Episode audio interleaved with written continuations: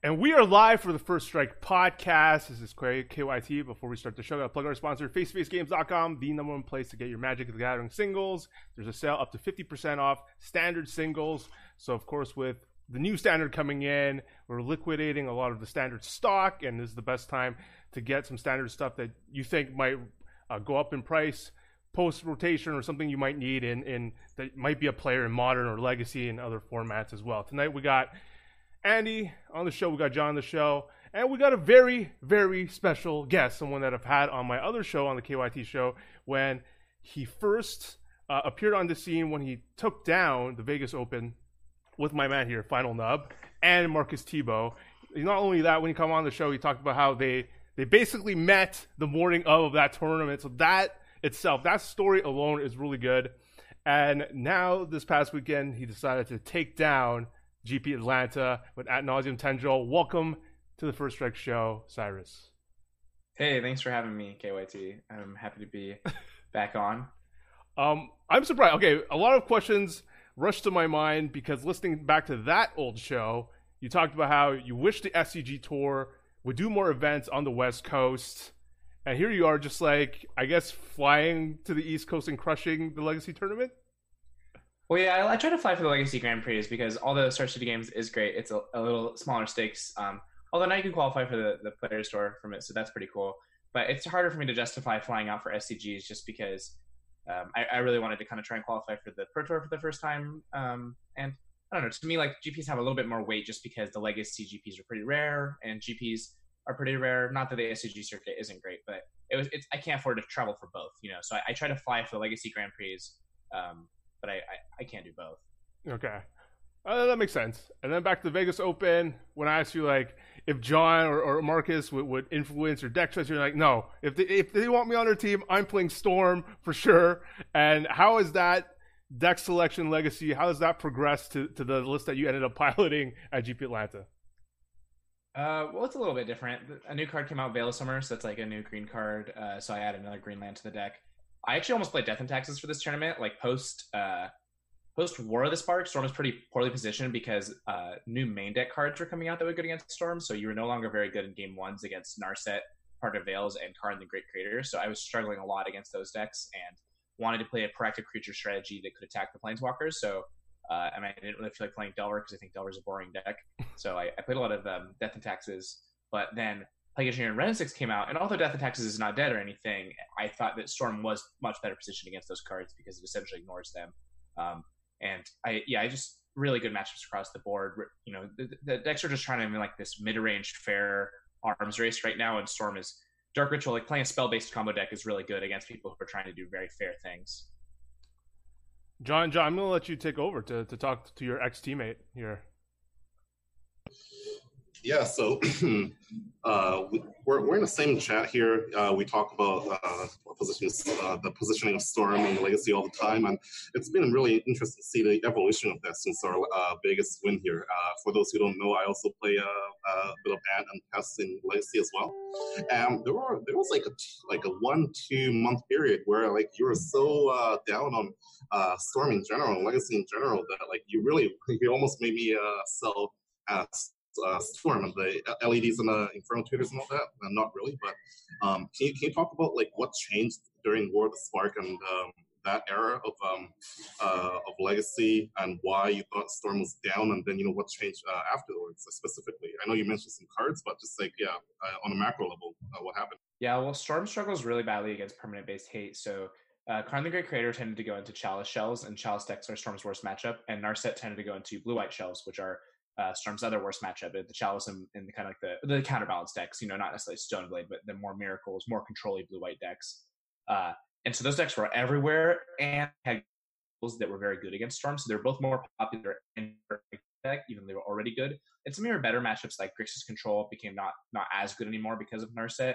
Um, and people were just playing with the new cards. And Legacy doesn't change very often. You know, it's very rare that uh, the whole format gets shaken up. So what I kind of felt like was Storm has been getting progressively worse over the years. A few cards have gotten banned out of it. Other decks have gotten new cards. Storm hadn't gotten new cards.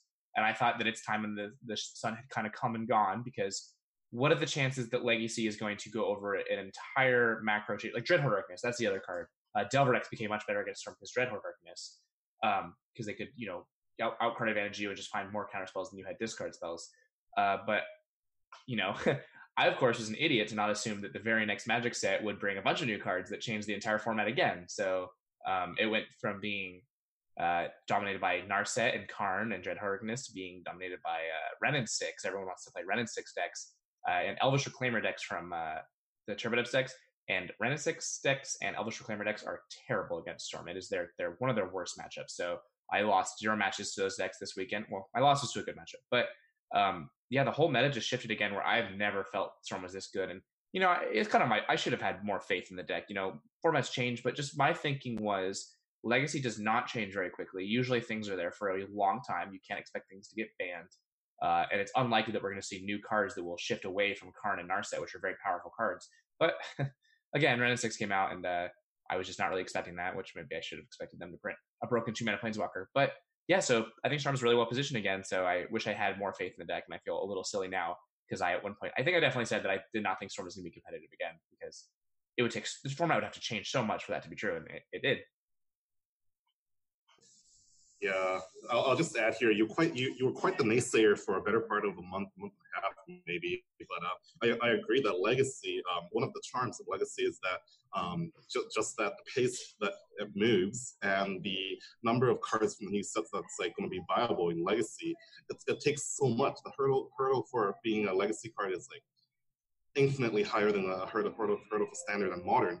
And to see the entire format going constant upheaval for the last year. It's like I think it's a bit unprecedented. So obviously you can't uh, predict that, but Legacy is in an interesting spot right now. Like if I can just mention a few of our um, Ontario slash uh, face-to-face friends of the podcast here, uh, Edgar Magalhaes.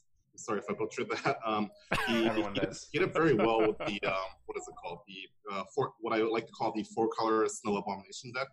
Um, basically anchored by um, uh, Arcum's Astrolabe, I'm playing like the four color good stuff that akin to what the uh, Leovold deck was before. He did yeah, he top eight at a Grand Prix with a similar four color control deck, uh, Niagara Falls. Right. Yeah. So that that's been on the up, uh, uprise. And Tariq Patel. I'm not sure if you've had him here uh, card before or not, but um, definitely known in the Ontario uh, Ontario scene as one of the better best players. I think he also top eighted with uh, our old friend Hogak. And if you look at the uh, Tariq's uh, list. It's basically the banned, previously banned modern Hogak deck, color shifted for blue for uh, Careful Study and Hedron, Hedron Crab, which uh, I think Cyrus, he actually beat him in the quarterfinals. Yeah, he actually went back to back. He also top aided Star City Games Syracuse with it. Uh, so he back he, he top aided back to back Premier Legacy events. And I asked him about it, you know, because we got dinner the night before day two of the Grand Prix. Um, and we talked about a bit about the deck, and then he tested the matchup, you know, the Storm versus Hogak matchup a dozen times against some of my friends, and I watched and we talked about the deck and had a sideboard, which is kind of funny because we played in the top eight. Um, but he he told me he didn't even really play. He hadn't played the modern deck before because uh, he is a doctor and he's on his residency right now, I guess. Uh, and so he kind of took a little mini vacation to play Syracuse and Atlanta and top eight both. Um, but yeah, it's basically just the the modern the modern Hogak deck, uh, but with crabs because you can cut Faithless Looting for Careful Study, and it lets your mana base be a lot better because you could just be a Sultai color deck. Um, and that deck's pretty powerful, but anyone who played Hogak in Modern knows the thing that deck is the worst against is dying on turn three, and uh, Legacy Storm's pretty good at winning the game on turn three if, if it needs to. So, um, yeah. And lots of Elvish Reclaimers. There was eight copies of Elvish Reclaimer in the top eight.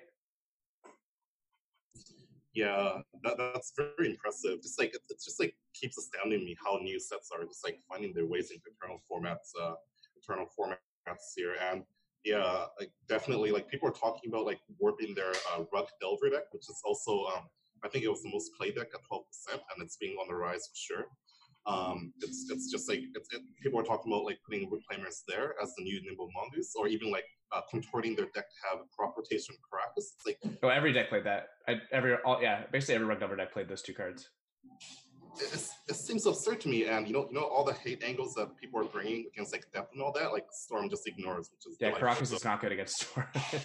no, not at all. Or crop rotation. People basically just cut all their Storm hate for depth hate, and worked out.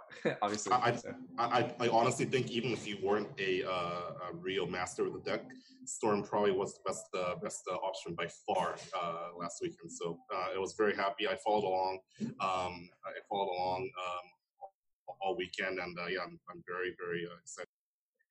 Yeah, I only played three matchups that I would consider to be less than. You know, I hate saying things like 70 30, but like, I think I only played three matches where I considered them to be less than 70 30. I, I thought every deck I played against, like, as soon as top eight got announced, I didn't want to get ahead of myself, but I, I, did feel if we just ran like a simulation of you know decks percentages against each other, that Ant was the best positioned deck in that top eight. I love that.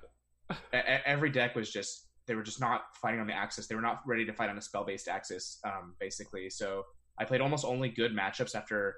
Let's see, I had a shaky rounds four, five, and six. I had three bad matchups in a row, and I somehow won all three of them to lock up day two, and was feeling like, well, it can't get harder than this, you know and then it was just all good matches the rest of the way. I, I my loss in the tournament, I went um, I went 13 1 and 1 in the Swiss with two buys. I ID'd round 15 with Jarvis Yu, um, good friend of mine. Uh, my loss in the de- Swiss was to Burn, which is a fantastic matchup for Ant. But um, the thing about Burn is Lava Spike always deals three damage, and I kind of floundered a little bit and, wasn't able to win fast enough, and they just cast a lot of Spikes and killed me. So that, that, that happens. But I did get my revenge in the top four. I turned one, of them which is more similar to how the matchup usually goes. Yeah, one more quick thing for me here. Uh, our own Andy here, he's been actually crushing it with like a variety of different uh, legacy decks, which uh, just goes to show you how uh, versatile he is. I think he's top eighted the challenge with like Miracles and Reanimator and all that. So I, I do want to talk about those two specific decks though, because those are very, like, not very, but they're pretty bad matchups for um and and for for a variety of reasons. Like you just didn't meet him, uh, meet him in um, meet him in the Grand Prix. Um, noted. Well, I don't think Reanimator is a bad matchup, but I do agree that counterbalance miracles is a bad matchup. Right. Counterbalance AK miracles. Like it has to have AK predict also. So a few things, but yeah, I don't think Reanimator is a bad matchup. Fair enough. Well, maybe for a master like you, but like what I wanted to say was like the the metagame shift, like noted uh, miracles enthusiast uh, Anorak that does. Like he, not even he's playing miracles, and I think it's for a few reasons, but like uh, great cards just like kind of chase miracles out of the format and all that. Like, like what happened miracles what, what was oh, your last off? Yeah, a bit at the end. Yeah. No, I'm just I'm just like wondering because like Miracles has been such a mainstay in the legacy scene and just like poof like like Cyrus can speak like what happened. Well, the, the Miracles isn't good against two mana Planeswalker. Like Planeswalkers are traditionally hard for that deck to deal with. The only creature they play is usually a few copies of Monastery Mentor, but Snapcaster Mage. Snapcaster Mage does not line up well against Wrenn and Six and you just create this card advantage engine that's like eventually it's going to ultimate and just win the game and it comes down on turn two and it forces you to have your like one or two of uh, council's judgment or post board i guess you have hydroblast so it's like if the if the if the tempo aggro deck is able to play a long a, a better long game than you it's kind of like what we saw with like vampires in standard or something you know where they get to play planeswalkers and these these really expensive powerful spells. It's like what's the what what's the point for um what, what you know what, why would you play a control deck? If, if the fair if the more aggressive decks have a better late game than the late game decks there's not a reason to play the control deck. So you need to warp your deck in a way like maybe i saw people playing four monastery mentors and just jeskai mentor and then suddenly you have a reason to play this deck because you're stronger in the mid game. You have a very powerful mid game threat and a consistent one because of the cantrips and the counter spells and the card advantage. But it, playing the traditional really slow blue white draw go control deck i think is not especially viable. And all of the chalice decks are traditionally pretty poor against wasteland except for Moonstompy, but all of the uh, ancient tomb chalice decks that are uh, you know the soul soul one like Eldrazi, Eldrazi Post, things like that are really bad against Wasteland. And now every like so many decks are playing a two mana you know recurable Wasteland Planeswalker. Um, and the problem with Moonstompy is because of Arcum's Astrolabe, so many decks are playing basics. It's like it, it just is none of the none of the decks that destroy Storm, which are mostly counterbalance miracles and um, like the really slow card advantage version of counterbalance miracles and um, Chalice decks are just not very well positioned, and so we get into this like kind of fair arms race of mid range decks trying to out mid range each other. People playing t- cards like Tyrant Scorn and a lot of Wrenn sixes and Hex Drinker. That card does not have like I played um two two matches in the Swiss where my the opponent I played in the finals was a great player, and he was just like, well, the only play I have is just level up Hex Drinker every turn with all of my mana, and it's like that is not a that, that's a Modern Horizons one limited play. That's not a beating Storm and Legacy play, and so it's like and that card's great against so many of the fair decks. You're trying to play planeswalkers and stuff. You can play this protection from everything, really powerful threat. But Storm just completely ignores creatures. You know, you don't, you don't play any creatures basically. Um, and yeah, so I, I, think Storm's pretty well positioned. It, it is the type of deck that if you want to beat it, you will beat it. I mean, it's a combo deck. Like you have almost unwinnable Chalice matchup, and if people just load their sideboard with cards, like you're not that favored against them. I know my finals opponent brought in I think ten or eleven cards, uh, which is still a lot, but um, he he did not draw very well against me. Fortunately for me, game one and three. So So I, I think Storm will not continue to be very well positioned, but it's uh, it's always good to realize when it will be, which is when people are trying to do very fair things because it is a very unfair thing. And yeah, we'll have, we'll have you jump in since uh, last we talked to you, were you know hitting up the the Legacy Challenge streets, doing really well. So, what did you make of all the GP Atlanta results? Uh, it seemed to like mirror most of the the feelings that I had that like everyone's going to play these like same fair blue decks, and then there's going to be like combo decks, which like uh, I Black Red Reanimator and also like Storm, same kind of thing. As I think they're pretty well positioned because a lot of the there's the fair decks like Wrenn and Six, for example, exactly what Cyrus is talking about. It's just like the perfect card for people to add against you because it doesn't do anything. And then cut also, counter spells for it. exactly. So like now all you have to do is beat like one counter spell a game, which Black Red Reanimator beats all the time, and Storm beats all the time. And uh, the the other side of the coin is like a bunch of people playing depths, which is also just a pretty good matchup for both those decks. So you're just in the position. The metagame broke basically how I thought. I thought Storm and Black Red Reanimator were pretty well positioned. Storm probably more so, and I think, uh, yeah, I just think it broke well for Cyrus, that's for sure. But uh, both those decks are kind of decks that can get hated out, and uh, probably likely is going to happen because people hate losing to those decks. Yeah. It's like Burn in Modern, and it, the second it's good, it is the worst deck in Modern. Yeah.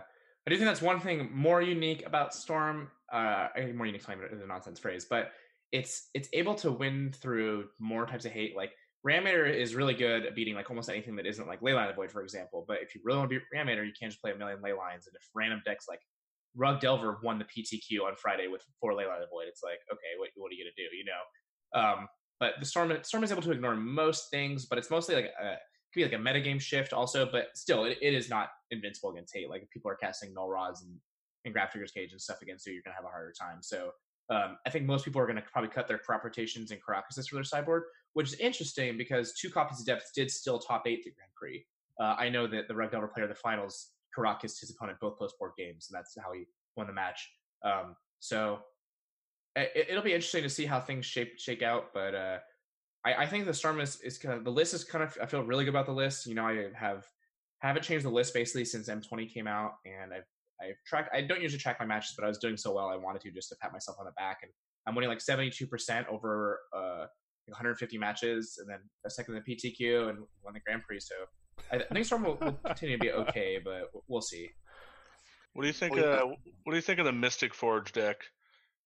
I think it doesn't have enough payoffs is the problem because I think if you know how to play against that deck, it's like I, I don't know. I, I think that Susurrus is really good at Magic, and that's one reason he's doing so well with that deck. Um, I, I think that deck just doesn't have enough payoffs. Is, is, is kind of my problem with it. Its payoffs are Mystic Forge, Karn, and then Chalice, and you can't really count Chalice as a payoff. Where it's like, I think one Forcible or one Wasteland is really hard for that deck to beat a lot of the time. But I might be wrong. I haven't played with it personally just uh, before we move on here, just FYI to the viewers that uh, Cyrus actually fi- uh, made the finals of the uh, modern modern uh, sorry legacy Magic Online PTQ exactly a week before he won the GP. So he was clearly on a freaking heater, but not only a heater, but he was clearly playing very well as well. So great. Yeah, it kind of reminded me of last year where I joked. It's like last year I got second in Eternal Weekend, and then like the next weekend or whatever, we won the Open, and I was like, oh well, I got second in the PTQ, so I guess I'll just have to go win the Grand Prix. Obviously joking because that would be insane. And then I was like, oh, that was pretty sick that that happened. But um, I don't know. I, I, think I'm as good at playing the deck as anyone. Like I, I don't want to like hype myself up too much, but I, I do think that I'm about as good as the other best players at least. And uh, the deck was just well positioned and everything went. It felt like everything went right for me. It wasn't like games where I'm like, oh man, I need to top deck this card. Like I was just getting insanely lucky. It was just like bread and butter. Like I'm to cast a Thoughtseize, and then I'm going to cast two cantrips to set up my kill, and then I'm going to cast a Thought Thoughtseize, and then I'm going to go Ritual, Ritual, uh, Lion's Eye Diamond, Infernal Tutor, Past in Flames, do it all over again. It's just all my games are like exactly how you would describe how Ant games go. Like turn four away with double protection through a piece of disruption. It's like just I, I don't know. Everything just felt perfect all weekend. The only game games my deck failed me was against Burn basically, and that was my loss. And it was nice to get it out of the way with like uh I, I, I was talking to Sperling all weekend. He's a good friend of mine, Matt Sperling, and he was like, uh, I lost a burn, and then I need, or I, I needed a two two to, to top eight, right? Because I started off eleven and zero, oh. and Sperling was like, "Well, I've seen you two two big tournaments before, so you should probably be able to do it." And I'm like, "Oh, thanks for the, the backhanded compliment." Um, and I lost to Burn, and I'm like, of all matches to lose my first win and into, freaking Burn. And then he was like, "Well," and he was like, "Yeah, but it's a good way to get the nerves out of the way with. You know, like you had to get unlucky at some point this weekend. Might as well do it now." And I was, it, it, it was true. Although I was just more nervous afterwards, actually, because how bearable would it feel to be 11-0 and then not top eight? But in a, in a tournament where 12 wins top eight. So yeah, uh, but I was able to thankfully keep it together and and and win my pair down and, and top eight the Grand Prix. I mean, I, I, I just want to say, Cyrus, like, like the first time I talked to you, I love this. I love the, the personality of the last time it was like the troll, the responding to John Rolfe thing. now it's like, you know, I'm just as good as all these other. That's what I, I want to hear that. And, um, and, yeah, I mean, I, I think it's important to know how you can win. Sorry to interrupt you. Know that you can win.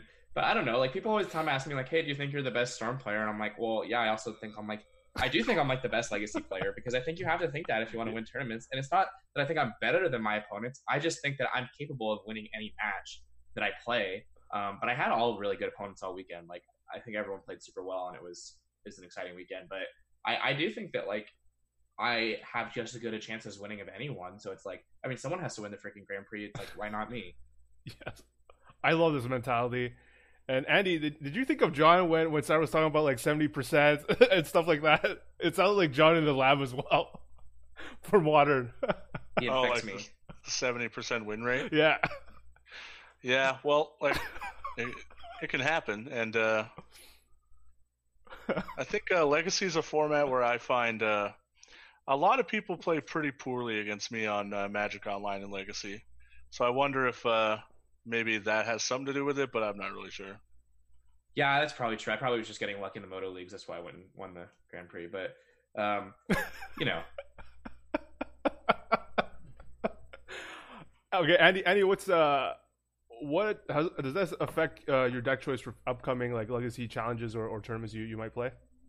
Uh, I did consider playing Storm, and then I played it in like one league, and I was like, ah, I'd rather just reanimate people. It's just so much easier. Yeah, they're pretty similar decks in the sense that they're like linear eight discard based combo decks, but um, obviously different in some ways. But yeah, they're they're it, they're pretty unique. Like Storm is like obviously much more resilient, but like the resiliency in Black Red Reanimator comes with like the fact that your nut draw is unbeatable. So yeah, Storms is all way, but Reanimator has a more consistent nut draw. Um, where Storm is really kind of like the best, in my opinion, like turn turn three point five combo deck, Reanimator is a much better deck in the turn one to two range. Yeah, definitely. No, I agree with that. And there's there's sometimes with Reanimator you have a hand that you just can't you literally can't lose. You're just like on the play, you have the Chancellor, and you have turn one like Griselbrand. Yeah, it's just that is always pretty unreal. And the new Mulligan rule, ooh, that's a good one for for Reanimator. I don't know if it's like the same with Storm. Probably like stall probably very good for Storm, but a little less good as it is for Reanimator probably. But Storm can't really mulligan. It's a lot. I mean, like it's a lot easier to count to ten when you start with seven. So it's like it, it, the, deck, the deck does not mulligan well. So the London mulligan was pretty. I mean, it was good for every deck. Like obviously, Storm has to mulligan sometimes. Sometimes you have no land hands or whatever. But um, yeah, it, the problem is that Storm's worst matchups are the decks that tend to be able to win on mulls to five and four, like the Chalice decks, uh, or like I think it's a fine deck against Reanimator, but it has gotten harder since the London Mulligan because that deck can win on has it have its net draw a little more consistently. Because part of the strength of Reanimator is you have so many reanimation spells that if you get a Griselbrand into your graveyard, that your top decks are really good. But the thing was that Storm was able to win the game where it's long as long as it doesn't lose in the first one or two turns, it's going to be much better in like the turn three to six range. And then after that, Reanimator is a little bit better because top deck's so well. Um, but now it's like you do lose on turn one or two a little bit more. So uh, it yeah, usually in Legacy, it's like when my opponent mulligans a six, I'm feeling pretty good because I'm playing a Thoughtseize deck, and they mulligan to five, and I'm usually feeling pretty bad because usually decks that are willing to mulligan to five are, are bad matchups.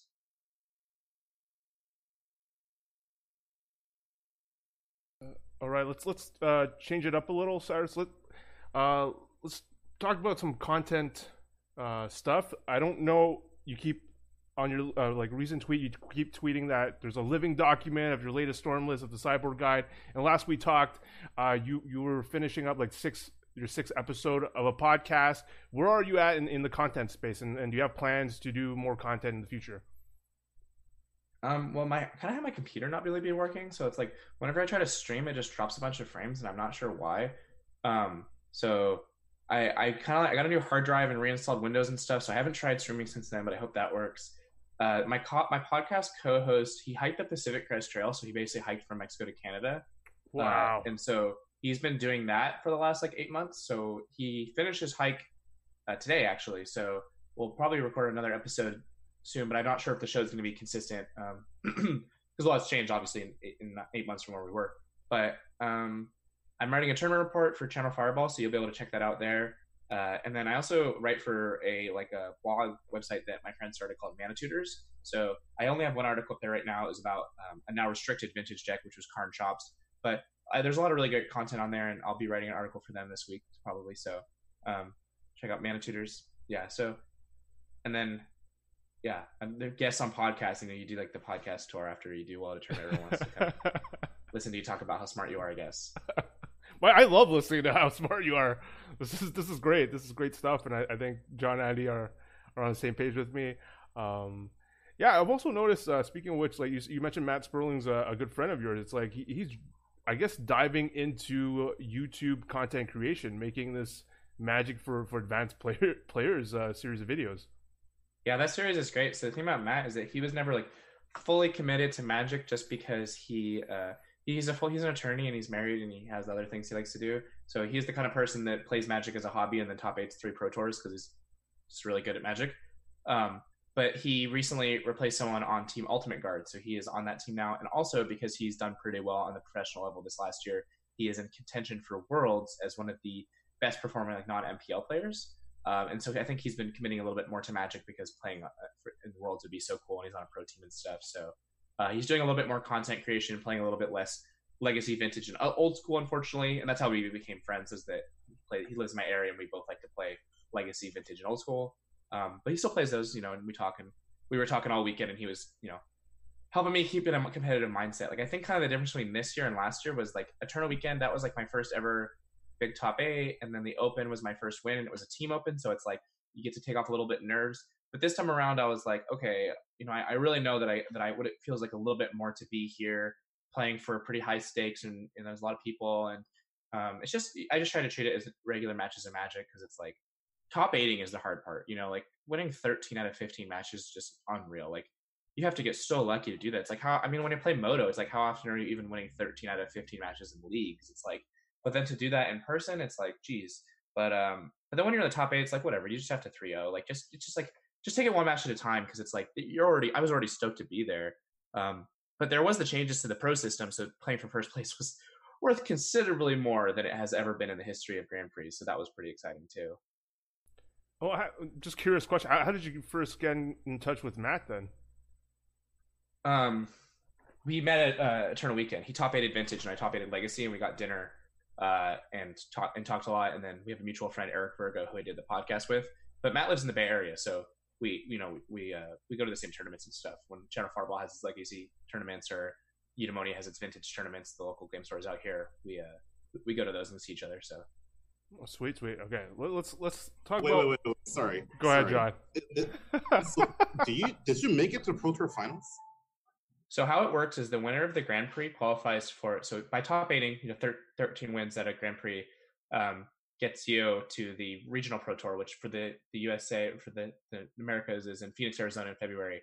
Winning a Grand Prix automatically qualifies you for the Pro Tour finals, which is kind of the Pro Tour that follows the three regional Pro Tours. There's three Pro Tour finals a year, and from what I read and understand, every Pro Tour finals competitor then qualifies for the next regional Pro Tour. So as far as I understanding it, winning a Grand Prix qualifies you for the next three Pro Tours, which essentially almost no one is qualified for at the moment. So uh, pretty insane. So, so you basically this is this must be one of the first ones in the season to have a new system. You accrue so much value by just choosing to win this one. Yeah, I'm pretty lucky. Um, it was either this one or Ghent. I, am not sure if Ghent did have the, the same thing, but I think the winners of Ghent might have also be qualified for the next three Pro Tours. But from what I understand, I think the only people qualified for the Pro Tour finals right now are the Ghent winners I and the MPL. So pretty pretty stoked, and it's gonna kind of suck not to play any PTQs. You know, it's like because it's like that's a lot of tournaments, but it, it's definitely like a, a first world type of problem where it's it's okay. I don't have to play in all those grinders or whatever. So I I never had qualified for a pro tour before, and I've been playing Magic since uh 2004. So uh, it was kind of a little heartbreaking to lose in the finals of the PTQ because that was definitely the closest I've ever gone. Like I 12-3 to Grand Prix, but that was after starting 6-3, so it wasn't like I was feeling like I was gonna top eight the tournament or anything. So um, I was just like, oh well, I got second, but who knows? Well, I'll ever qualify again. And then just everything went right this weekend, and I was able to uh, to, to top eight and then win. So that qualified me for the next three, which is it's pretty cool. Like I'm mostly a legacy and vintage player, but I do like just playing Magic and playing competitive Magic and, and, and hang out with people and traveling. So it'll be cool that I get to travel to three extra tournaments. Uh, and also, you know, I would like to stay on the Pro Tour. I think that I, I know that I had to work really hard and I'm not like the fastest learner. I'm kind of a slow learner, but I play a lot and that helps me. Like my, my method is more of just one of preparation and, and more practice and just trying to work a little bit harder than than maybe some other people do because but um yeah so i'm hoping that i'll be able to learn limited and standard and be able to stay on the pro tour but anything getting to play three pro tours is like playing one would be a dream come true so i'm, I'm pretty excited for that you know, you know your twitter handle uh, um, has the phrase never lucky you might want to consider changing yeah everyone always tells me that's kind of the inside joke is i'm extremely lucky but andy what are you qualified for again uh, I'm qualified for Richmond. So that's the not the Arena Pro Tour coming up, but the one right after. And yeah, that was sick. You won with Scapeshift. I listened to that podcast. I did. I, it was the the first weekend it came out, and uh, I looked at the deck and I was like, "This deck looks pretty cool." Played it through a league, and I four one. I was like, "All right, I feel pretty good about it." And then I just played, which is completely the opposite of my usual like hyper decision paralysis that like I get like I get pretty upset and I get in pretty bad mood sometimes picking a deck for a tournament. And that time I just kind of, oh, I'll play this.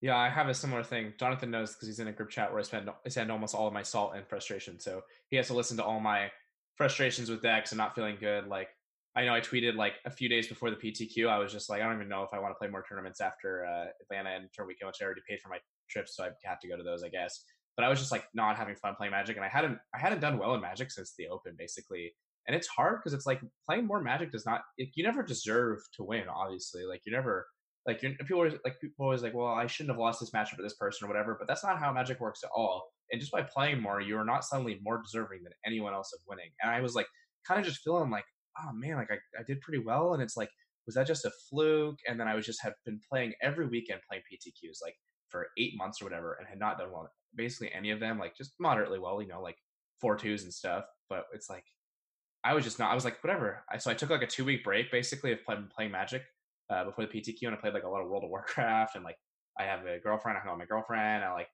just did other things. I was like, I just don't want to play Magic anymore. It's not fun for me right now. And then I made the finals of the PTQ. That's like my first event coming back, and I was like, wow, I'm just having fun playing Magic and talking about it, and like just trying to learn and stuff. So I think a lot of times it's like decision paralysis and stuff, it's like just from stress and pressure. And it's like for me, as soon as I stopped caring, it's like, oh, suddenly just crush it. And it's like, I wish it was as easy as easy to do as, as to say. It's like, oh yeah, just stop caring about these magic tournaments that you're flying to and prepping for. But that's I, Atlanta was like, I was just, I was just like, oh, whatever, cool.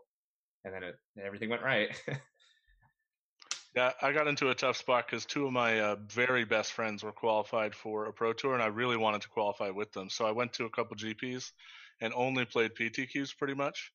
And I top eighted three of them, and then like started the Grand Prix off 8-0 and missed every time.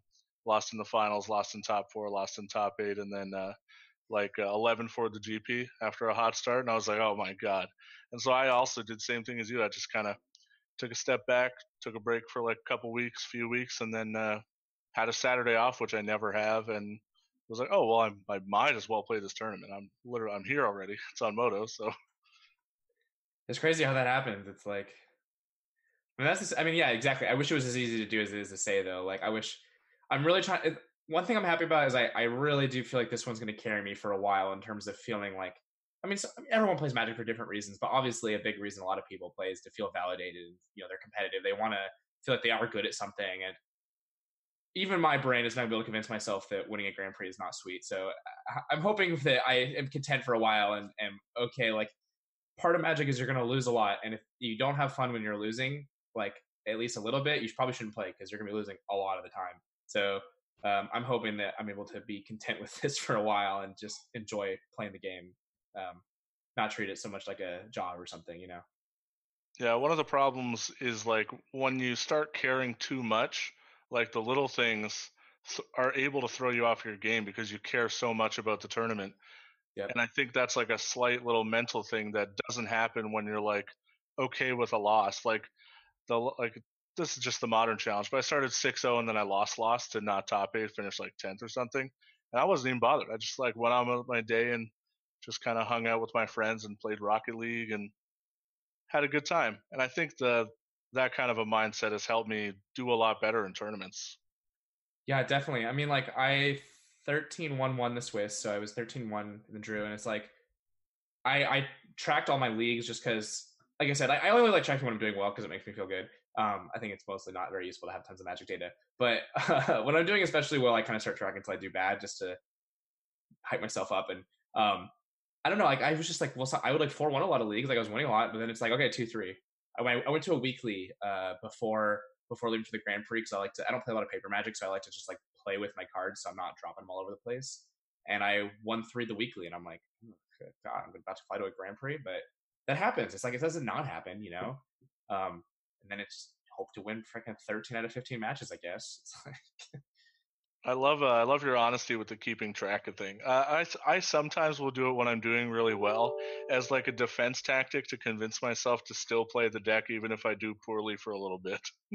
yeah, exactly. I just I just want the sick brags, you know. but I was just well, mostly it was just like, wow, I'm like winning a lot, but I'm not 5 0 but this list feels really nice. And I was just like, oh, might as well just write down how well I've done. Because I also wasn't playing a lot. It's a lot easier to track when you've played like a few leagues or whatever, you know. I ended up playing like 150 matches, I guess, but that's because it was since M20 came out. So that is much less than I would normally play. I usually was playing 50 matches a week. And so that was like, I don't know when M20 came out, but it's been a, a few months, right? Yeah, it's been two months. So um, over almost three months. So it's been like over the, I played like 50 matches a month rather than a week. And that I think was huge um, in terms of me just not being so freaking burnt out. Are you, are you excited to get your hands dirty with, with standard, modern, draft, and all that? Um, we'll see. I mean, part of it is that like I'm kind of like a, I'm not known as being a good standard player. Like actually, my highest like moto rating and like paper win rate and everything, like most consistent finishes are with standard. Like I just have played Magic for a really long time, and so the thing about standard is a lot of it is just playing Magic. You know, like pick a good deck and I read the articles, and then you're playing pretty straightforward games of Magic for the most point. Like I have a hard time with Modern mostly because that format is so unique, and the people that play it I think are really good at it. Like I think Modern's the hardest format, but like Jonathan's a master of Modern. You know, like he just always seems to crush in it. But it's like for me, standards. I don't know. For me, standards just like playing Magic. Like you could just net deck a list from like face to face or whatever, you know, and then uh, and then and then play it, and you have a sideboard guide, and you're just it's pretty simple combat and decision making and evaluating cards. Um, so I, I, do like standard a lot. I'm excited. To, I think standard is the best format besides limited if you're playing it every week. You know, like what makes standard interesting is the week to week changes because the individual games are not always as great as every other format, even though they can be pretty good. But you see people like uh, like Derek when he's on the podcast, like he's doing week to week changes of his decks. Or for a while he was only playing one deck, but that was its own thing. So I'm excited about standard. Uh, limited is really hard. I've played limited. You know, that was all I used to play before I got into legacy uh, and I kind of struggle with it. Like I don't even three on Moto or anything ever. So uh, I'm definitely gonna be trying to play a lot of limited. I was pretty good at War of the Spark uh, limited, so I'm hoping that I'll be pretty good at Throne of Eldraine. Modern Horizons was really tough for me though because that was a pretty complicated format. But also part of it is I'm kind of like I don't have a team or anything, and no one's qualified for these tournaments yet. Like the people that are qualified for the regional pro tour are the PTQ winners, right? But there's been a few at Grand Prix and Moto, which is not very many people and then it's the MPL, right? And then there's uh, the Hall of Fame. But I don't think Platinum and Pro, I don't think, and then Grand Prix top eight, top eight competitors. So I don't think that like Platinum pros or Silver pros or Gold pros are qualified from what I understand for these specific ones. So it's like I don't even know who I'm going to test with. Like I think it's going to be cool to work with people, but my friends don't play these formats. They play, uh, they play, uh, they, they play Legacy and Vintage. So it's like, and Sperling's on Team Ultimate Guard. It's like I don't I don't think Team Ultimate Heart's going to invite me to their team. Sorry, I'm, I'm okay, but Reid Duke and Matt Sperling and all of them are also pretty good. So um, I'm, I, I really want to find like a group of people to test with and talk to, you know, because I am not the best standard limited yet, but I want to practice. So I'm a little nervous, I guess, is the best way to describe it because it's it's just an exciting experience. Never played on Pro Tour. I don't know exactly what it's going to be like. I I definitely hope you're. Uh, I feel like you should be considered by these super teams, but that's just me on the outside looking in. Um, it, well, maybe if there was a legacy tournament, like those teams, sometimes people message me when there's like the legacy pro tour. A few people message me, but it's like, come on, like my I have I have never day two one modern Grand Prix ever, and I've never played a standard or limited Grand Prix. Like, I don't know. I mean, that, there's clearly talent there, and, and just like how me and Andy, we, we just we just gravitated to, towards John right away, even though he's just known for at that time for his uh, GP top four. Um, but it, it's interesting to talk. I'll use this opportunity to talk a bit about the, the qualifiers and, and what we have going on on at Face Face Games because I just posted this week the uh, WPN preliminaries and, and, and, qualifiers for Montreal and Toronto. And what I find that interesting a lot, Andy, is like every store can do it differently. So they could have it like be pretty open events and have the finals be super open. But for Toronto Montreal, we've decided to host four prelims top eight uh, get free entry to the finals, and then the finals are only 32 players, where the winner will get not only get an invite to the first regional that, that Cyrus will be at, but also we're, we're offering $400 travel stipend to, to help them uh, get there. So that is really interesting. Um, what do you think about that? Are, are you going to play in a bunch of those, Annie? It's a good way to keep the invites local, is kind of how I feel about it, because those I don't think I would ever travel for one of those.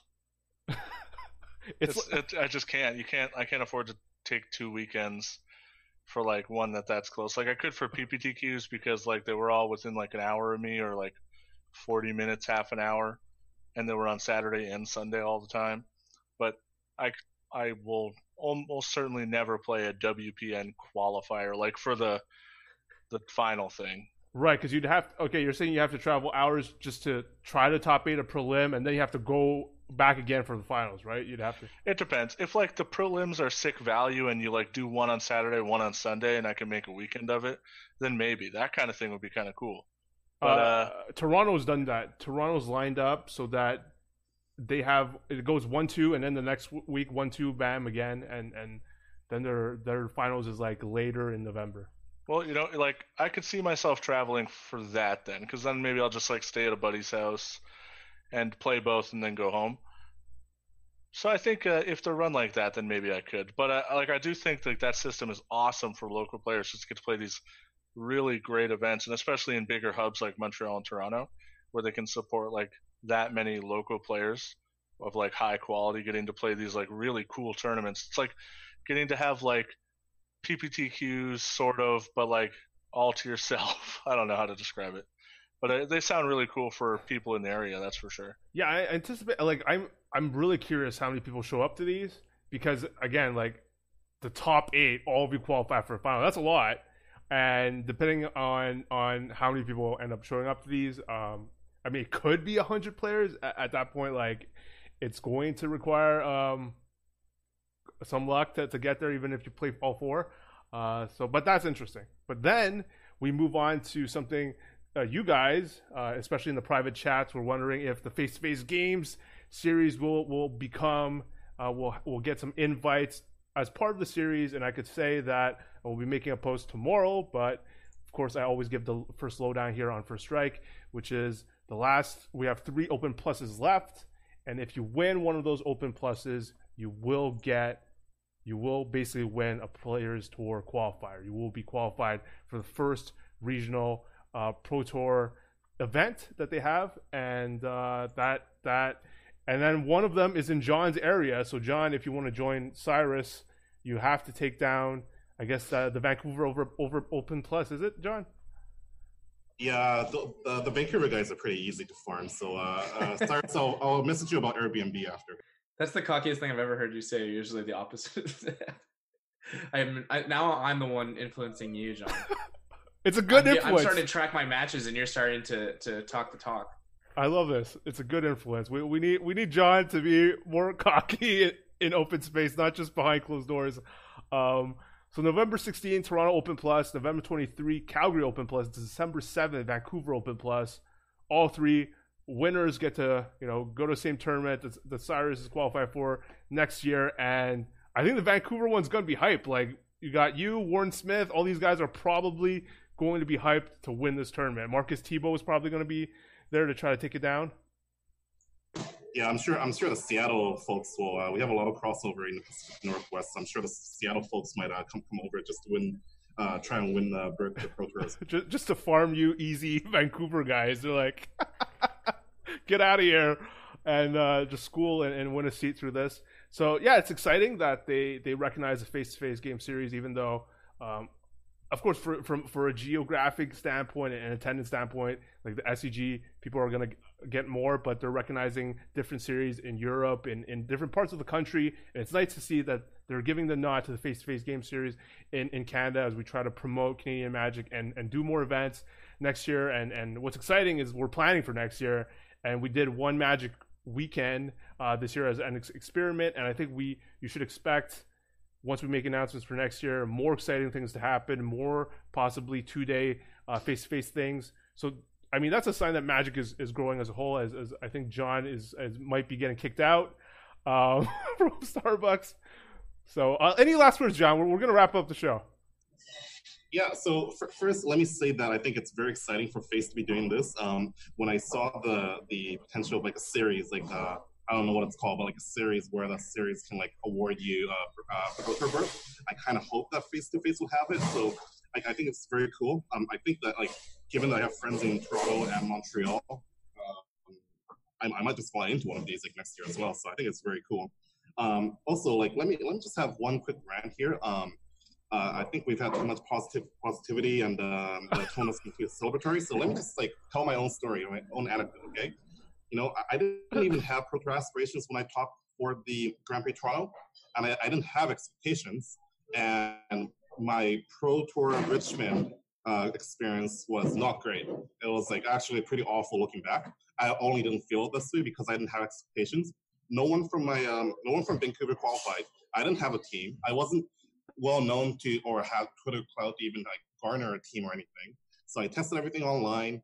Um, I didn't know anyone in Richmond. and Richmond, as anyone, everyone knows, is the pinnacle of culture and sophistication, and the city was great. I really enjoyed it. Uh, no, I didn't.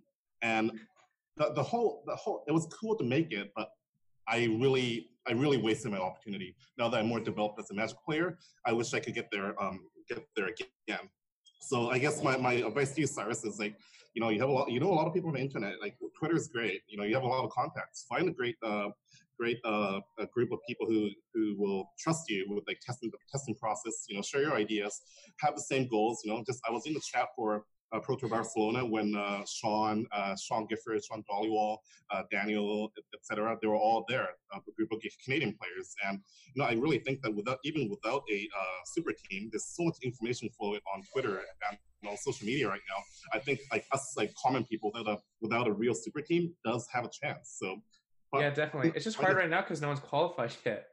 Because the regular pro teams are not auto qualified for this one.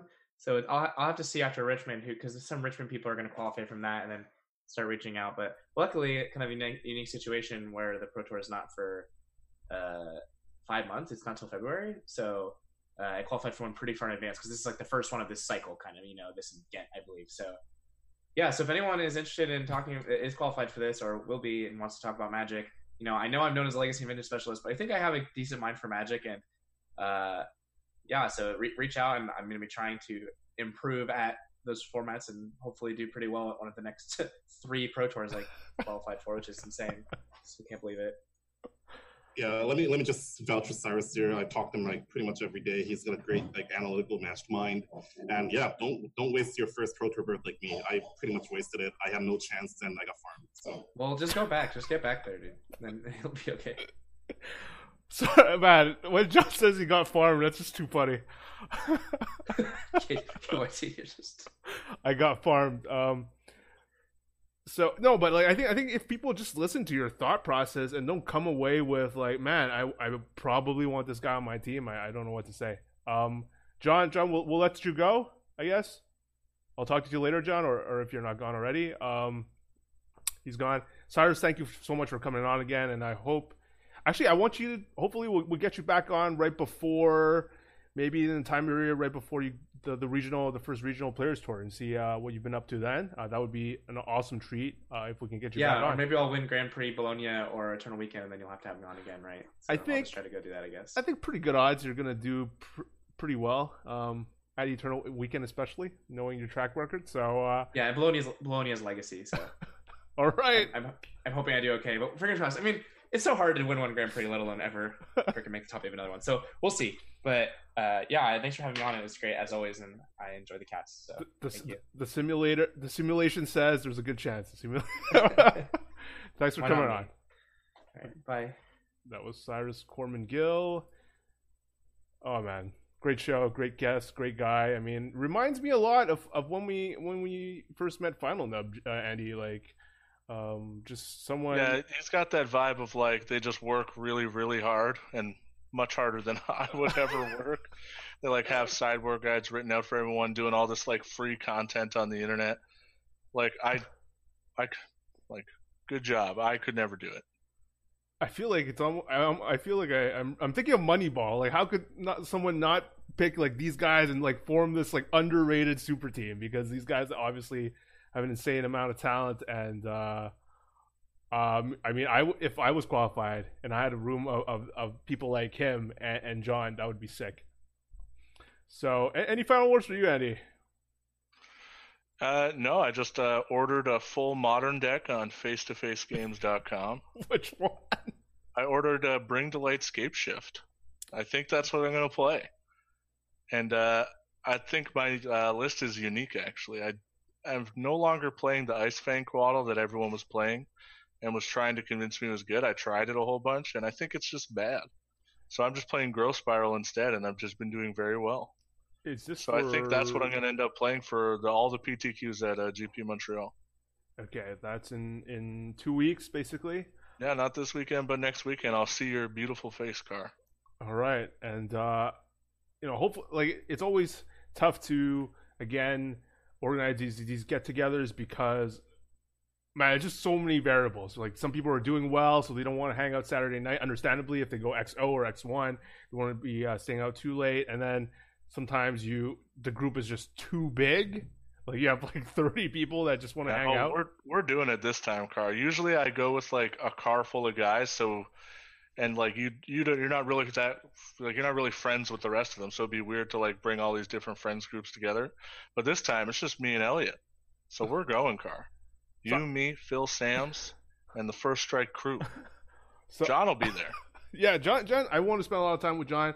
So I think like the ideal, the one night that's like the best is. Pr- are, are you coming in early? Like the best? Oh yeah, you are if you're playing all the all the qualifiers. Yeah, I'm coming in Friday for sure. I'm not sure if it'll be in time for the Friday PTQ, but I'm certainly coming in Friday. Okay, so I think Friday night seems to be like usually like the best time to for for a good meetup and, and not to have like the mix of not too many people because not everyone's there yet and and so Also, there's like no pressure yet, right? Like, so the people are like eight one in the GP, like I need to get some sleep. I'm super tired. right But that hasn't happened yet. Right. So I think for for that probably gonna pick um if it's if the venue is the same place, probably gonna pick someplace close. Uh I know but Phil Sam's a foodie, that's the thing. He wants he wants he wants to taste different things, but we'll see. We'll see. I, I will I will think hard. Yeah, uh David and chat Cyrus has already come and gone and we're wrapping up. Again, if you want to support the show, go to patreon.com slash first strike or just subscribe to the podcast, tell people about it, just tweet about it once if you've been a long time listener, just like, hey, you like the show and tag us and and that's enough. That's more than enough. That does a lot more than you think it does. And I know people say that, but it's actually fact. And with that, I will see you next week and we will see you next week and hopefully I see some of you at Magic Fest Montreal. And uh, yeah, feel free to chat with any of us at follow us on Twitter at KYT Magic, at Andy Awkward, at Final Nub, and uh, yeah, that's all. Thanks for tuning in. Whether you're on Facebook, Twitch, or Periscope, Twitter, anywhere, and much love to everyone. Ciao, guys.